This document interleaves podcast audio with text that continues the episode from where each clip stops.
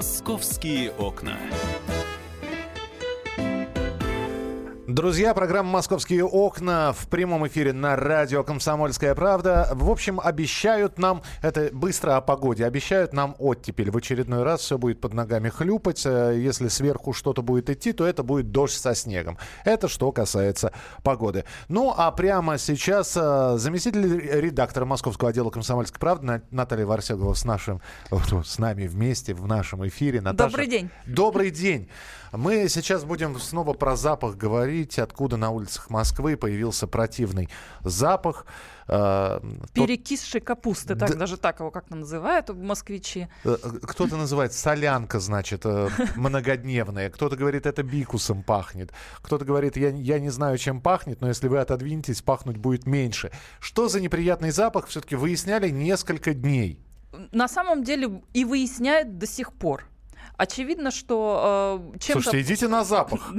чем-то... Он вас приведет к тому месту, откуда а, пахнет. Между прочим, не так просто идти на запах, я сейчас объясню почему. Если впервые об этом запахе неприятно мы заговорили 8 декабря, и тогда по соцсетям мы даже составили некий рейтинг, на что жаловались москвичи, чем пахнет. Так, так вот, это была перекисшая капуста, это было Бигус, как ты уже сказал, а кто-то почувствовал запах сероводорода, а кто-то вообще написал, что пахнет горелыми костями. И вот это меня удивляет э, обоняние этого человека, это ж надо вот почувствовать такое. Меня даже не обоняние удивляет, у меня удивляет, откуда человек знает, как пахнет горелые кости.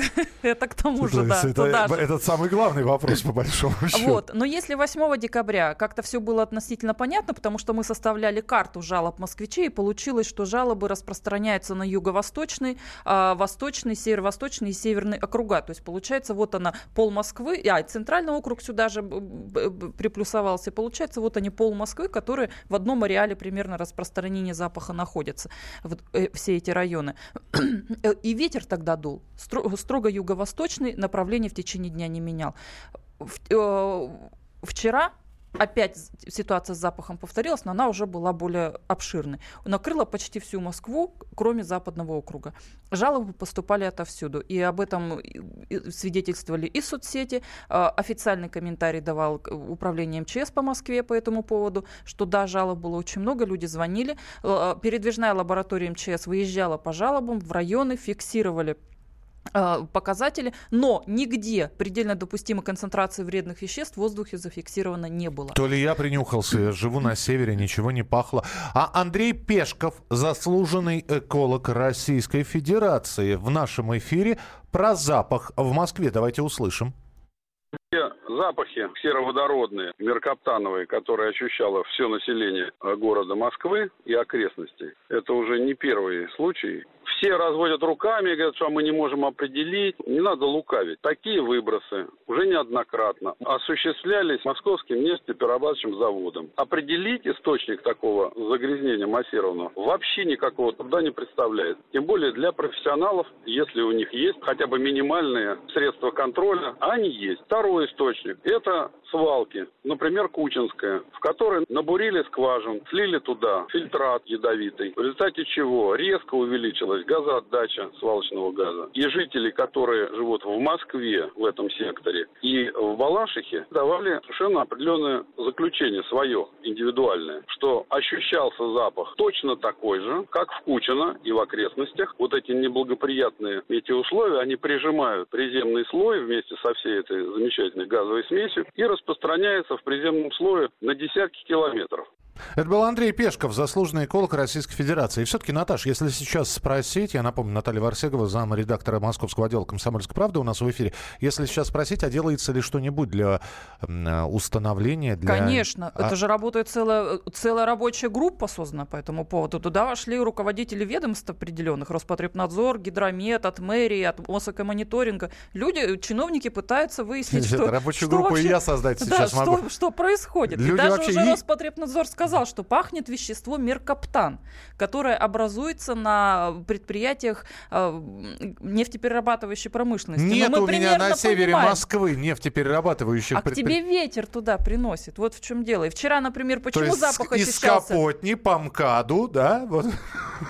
Да, потом вчера, например, ветер почему по всей Москве запах разнес? Потому что он менял несколько раз направление в течение дня. Об этом официально вчера Росгидромет Сел рассказал. запах на зеленую ветку и... А, понятно. И поехал, И да. поехал. А, что нам пишут э, здесь? Э, э, так, так, так, так, так. Диверсанты из Украины применили в Москве спецсредство под названием «Борщ».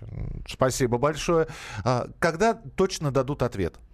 Значит, а, ответ вообще должны были дать еще в прошлый понедельник, когда впервые возникла шумиха по этому запаху, но до сих пор его не дали. И сегодня мэр Москвы Сергей Собянин вновь выступил с заявлением о том, что он требует как можно быстрее разобраться с этой ситуацией и, наконец, уже сказать, где, в чем источник этой вони. Ну, не, вот недель... будем надеяться, что да. так как эта ситуация находится под контролем у мэра, то нам, наверное, ну, может быть, если не сегодня, то завтра точно Слушай, озвучат. неделю ищут, и здесь и МЧС, э, вот я смотрю на новости, МЧС э, начал проверку после сообщения о неприятном запахе в Москве. Собянин поручил определить источник вновь возникшего запаха. Уровень сероводорода в Москве превысил норму в три раза. Это вчера. А, кстати говоря, появилась информация. Сейчас я посмотрю со ссылкой на кого. А, Мосэко-мониторинг. Слушай, э, как ты думаешь, вот а, по итогам всех этих событий могут какие-то люди потерять свои рабочие места? Ну, неделю бороться с запахом, ну, ребят, ну... Это ну, странно. Вообще надо бы, конечно, какое-то показательное вот такое, такую показательную порку провести, потому что кого-то надо за вот, это, за вот эти вещи уволить хотя бы потому, что нет вот этой оперативной информации. Потому что сколько можно вот это замыливать. Да? То есть то ли запах несет с Подмосковья, то ли запах несет из Москвы, и непонятно, что это происходит. На самом деле все хотят знать, чем пахнет. И, с... может быть, стоит уже устранить источник этой вони. Если вы действительно проводите рекультационные работы на полигоне Кучина, нашумевшем э, в Балашихе, ну, пожалуйста, скажите об этом. И все ведь поймут, да, то есть, что сколько времени это продлится по времени, сколько еще будет идти этот запах, сколько, нам, сколько еще надо будет потерпеть. Слушай, есть... но ведь работы такие проводятся не впервые. И спрашивается, а где раньше запах был? Или просто здесь совпадение Мне кажется, климата, здесь совпадение ветра? климата, вет... розы ветров и ра... самих работ. Я смотрю новость за 12 декабря. Сегодня у нас э, явно не 12. 12 декабря было сказано, причины неприятного запаха в Москве назовут в течение двух дней. Вот уже два дня, три дня прошло, и ничего, и тишина. А, ребята, я работал на этом заводе, московском нефтеперерабатывающем. Источник 100% он, 10 лет там работал, искать нужно в четвертом цехе. Ну, тогда бы жители Капотни, ну и, окра- и, и округи, да, Каширка, что там еще, ну, фактически весь юг, он бы задыхался бы тогда. А запах распространяется по всей Москве. Вообще, да, но тут еще надо принимать во внимание. Дело в том, что на заводе в этом году была проведена обширная модернизация. Там очень сильно э, боролись и с запахами, там внедряли новые технологии и по очистным сооружениям, и по самому производству. Поэтому, наверное, сейчас вот так просто заявить, что пахнет с завода, тоже нельзя. Там тоже, наверное, какие-то замеры и проверки нужно провести. То есть, ну, мне пока, пока клеветать не будем, мне кажется. Надо дождаться официальной информации. Слушай, а вот на этот полигон а, в подмосковную Балашиху на, наши корреспонденты еще не ездили, да? Мы там были в свое время, я лично там была, когда вся эта шумиха тогда Кстати, поднялась. допуск туда закрытый или... Конечно, там все закрыто. Все закрыто. Там закрыто. Единственное, что я могу сказать, я буквально позавчера видела, как мне показывали кадры, что там сейчас происходит. Там происходят работы по рекультивации, там действительно сейчас выводят фильтрат и э, ставят газосборную станцию, которая должна... И фильтрат это очень ядовитая жидкость. Нет, что такое рекультивация это? Ну, они э, избавляют... В общем, этот полигон не должен стать вредным после того, как они его засыпят землей э, и выведут оттуда все ядовитые вещества из этого. Вот это называется рекультивация. То есть привести это место в нормальный вид так, чтобы там было норм... можно было парк разбить. Пишут нам, Капотня при... принюхалась. Подмосковный московский коксогазовый завод травит Москву сбросами в старую водосточную коммуникацию. А когда мусоросжигательные э, в Москве Москве и в Подмосковье построят, что тогда будет. А, в любом случае следим а, за развитием событий. Наталья Варсекова лично контролирует это все. И запах, и рабочую группу. Наташа, спасибо тебе большое за то, что Спасибо, была в нашем эфире. А, это программа «Московские окна». Продолжим через несколько минут. Вас ждет афиша с Оксаной Фоминой. «Московские окна».